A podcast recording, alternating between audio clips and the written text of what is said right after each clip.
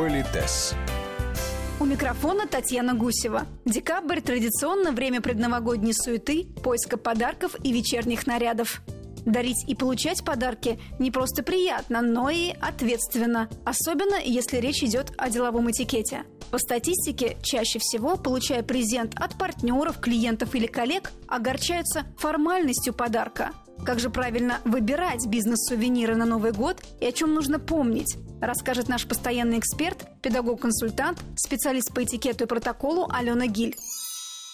Сразу хочу сказать, вы уже в августе должны заказать все подарки, потому что если вы решите заказывать их позже, то компании, которые занимаются изготовлением этих подарков, они уже не успеют разместить заказ и сделать для вас хорошие подарки. Значит, если вы соберетесь это делать в декабре, то кроме плюшевых мишек с какими-то смешными надписями вам практически ничего не достанется. Ну, я шучу, конечно, но тем не менее. Концептуально рождественские, ну, новогодние подарки заказывают в августе. Да, еще маленькое замечание. Дело в том, что вот есть компания мультинациональная, или мультирелигиозная. И я напоминаю, что мы приходим на работу не в качестве католички там, или там, иудеи или кого-то еще, мы приходим в качестве профессионалов. Поэтому, например, компании вовсе не обязаны отмечать там Рождество католическое, Рождество православное, там такое-сякое, если еще раз повторю, это мультинациональная компания. На своем рабочем месте, ну, одно дело, если вы там что-то там, какую-то штучечку поставили, чтобы, ну, создать у себя праздничное настроение. Если вы развесили гирлянды и всех поздравляете с таким-то Рождеством, с таким-то Рождеством, в каждой компании это должно быть определено заранее. Совет профессионалов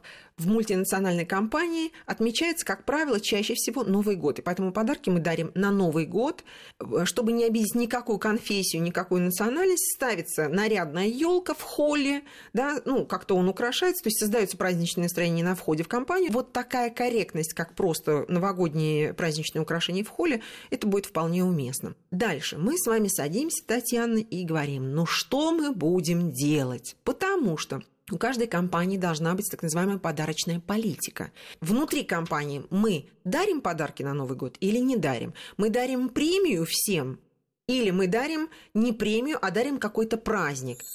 Товарищи, есть установка весело встретить Новый год. Это на нас, кстати, накладывает и в то же время от нас требует.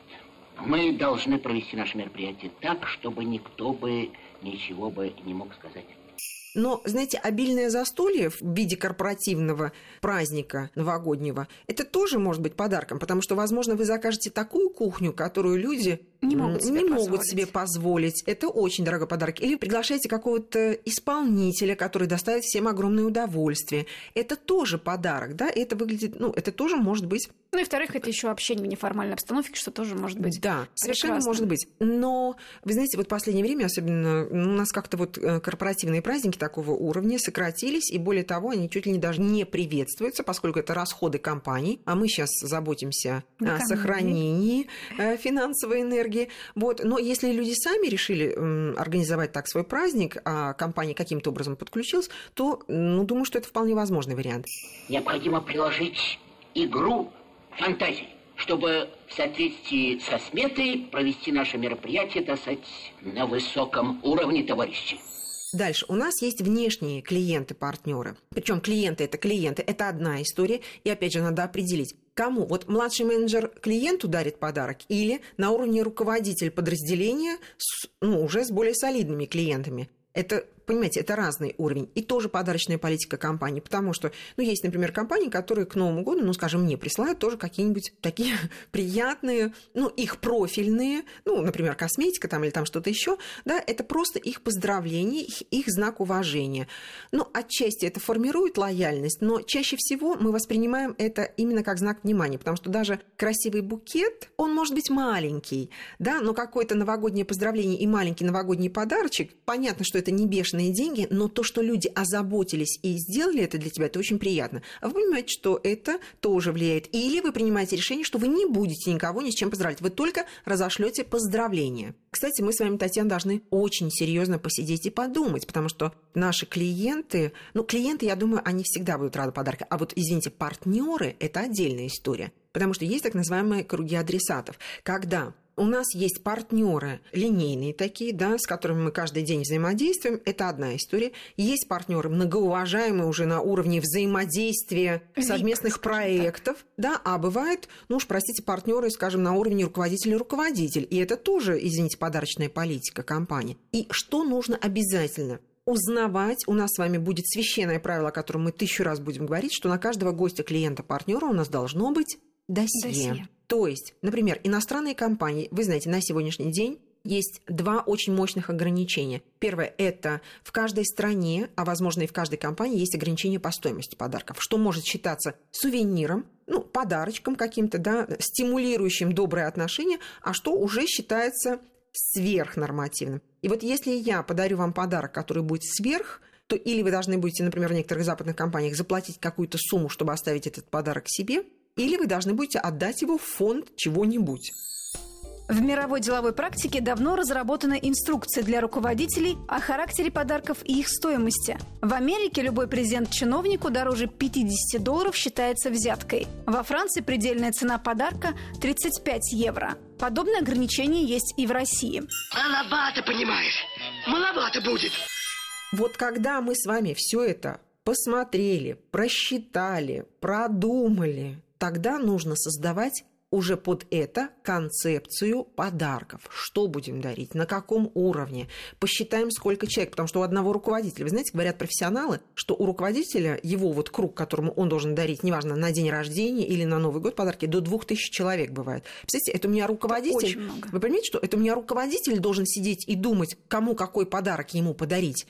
Или если я ваш персональный ассистент, ну или профессионал в этой деятельности, области деятельности, значит, я должна сказать: Татьяна, я предлагаю там то-то, то-то, то-то, а вы уже будете вычеркивать, подчеркивать, да, или делать какие-то свои предложения. Очень важное, важнейшее, просто, я бы сказала, друзья мои, это абсолютно профессионально. Простите уже, я, например, даже в личной жизни иногда делаю такие заметки у себя в ежедневнике, потому что в бизнесе очень важно иметь книгу подарков. Что кому дарили что в прошлый кому раз. дарили в прошлый раз, на день рождения или на Новый год и так далее, чтобы опять не дарить то же самое, понимаете? Или, например, приходит у вас новый сотрудник, он откуда может знать, что компания дарила дружественной компании в ближайшие десять лет? И он вам формирует концепцию, вы говорите: так, что это такое? Ну, он же этого не знает, у него должна быть эта информация. И поэтому тоже... То есть вести записи обязательно необходимо. вести записи необходимо, потому что есть еще один, как ни странно, забавная вещь. Друзья мои, как бы это сейчас придерзко ни звучало, но в нашей стране есть правило: подарки любят отдарки. Поэтому это вообще отдельная история. Но если говорить о бизнесе, раньше было такое правило. То есть вот у меня есть книга, написана, допустим, «Компания X». Подарок получили такой-то, приблизительная стоимость, чтобы мы понимали. И обязательная графа «благодарность отправлена». Mm-hmm. Потому что получить подарок и не поблагодарить — этого не может быть, потому что не может быть никогда. Это все, это разрушение. Коллеги, я могу позволить себе экспрессивную речь? Это хамство несусветное, понимаете? Только получать подарки, но даже, хорошо, вы могли в ответ мне... Я заинтересована во взаимоотношениях с вами, я вам дарю какой-то подарок, который вы можете принять, но при этом он очень приятный, интересный и концептуальный. Вы можете мне не дарить в ответ, если вы так считаете нужным, но не поблагодарить хотя бы благодарственным письмом, пусть даже вот там по, по электронной почте. Этого не может быть, потому что не может быть никогда. С другой стороны, если это персональный новогодний подарок моему руководителю, который он согласился принять, вы понимаете, что там тоже есть свои игры, да, и поэтому иногда приблизительная стоимость, она может выручить вас, чтобы сориентироваться в том, какой ответный подарок. Вы не обязаны делать такой же стоимости, но иметь в виду это тоже нужно. Кому мы отправляем, то есть мы получаем подарки, ведем книгу учета, и кому мы отправляем подарки, мы тоже ведем книгу учета. Вы понимаете, насколько это облегчит жизнь? Плюс мы смотрим, вот мы одной компании пять лет посылаем подарки, а они нам ни спасибо, ничего. Спрашивают, и что, это что, в... да, и что мы в пустоту просто посылаем подарки? А зачем тогда? Значит, надо просто определить, что... Поменять концепцию. Да, или поменять концепцию. Из-за одной компании мы не будем, а мы просто рассмотрим, что это за компания, почему она так себя ведет. Или они не знают правил игры в серьезном сегменте рынка, на серьезном профессиональном уровне, когда хотя бы благодарность, да? Или они просто сознательно нас игнорируют. и говорят, ну ничего, ничего, посылайте, посылайте. А мы делаем выводы, исходя из этого уже. А мы делаем выводы. Или мы завоевываем доверие этой компании так, чтобы она посылала нам благодарственные письма, по крайней мере, отвечала, да, или мы понимаем, что, ну, и не будем мы им дарить, сэкономим немножечко. Сколько тут тонкостей. Так вот, невероятно. Вот это обязательно. Поэтому, и поэтому тоже, представляете, это мы должны все проанализировать, все продумать и в августе, да, придумать этим концепцию, заняться. Да, чтобы разместить заказ, чтобы сделать подарок. Изучать тонкости подарочного этикета продолжим в следующие выходные. Узнаем самые удачные концепции новогодних подарков для коллег и партнеров, а также выясним, как подчиненным, согласно этикету, поздравить с Новым годом шефа. Политес с Алёной Гиль.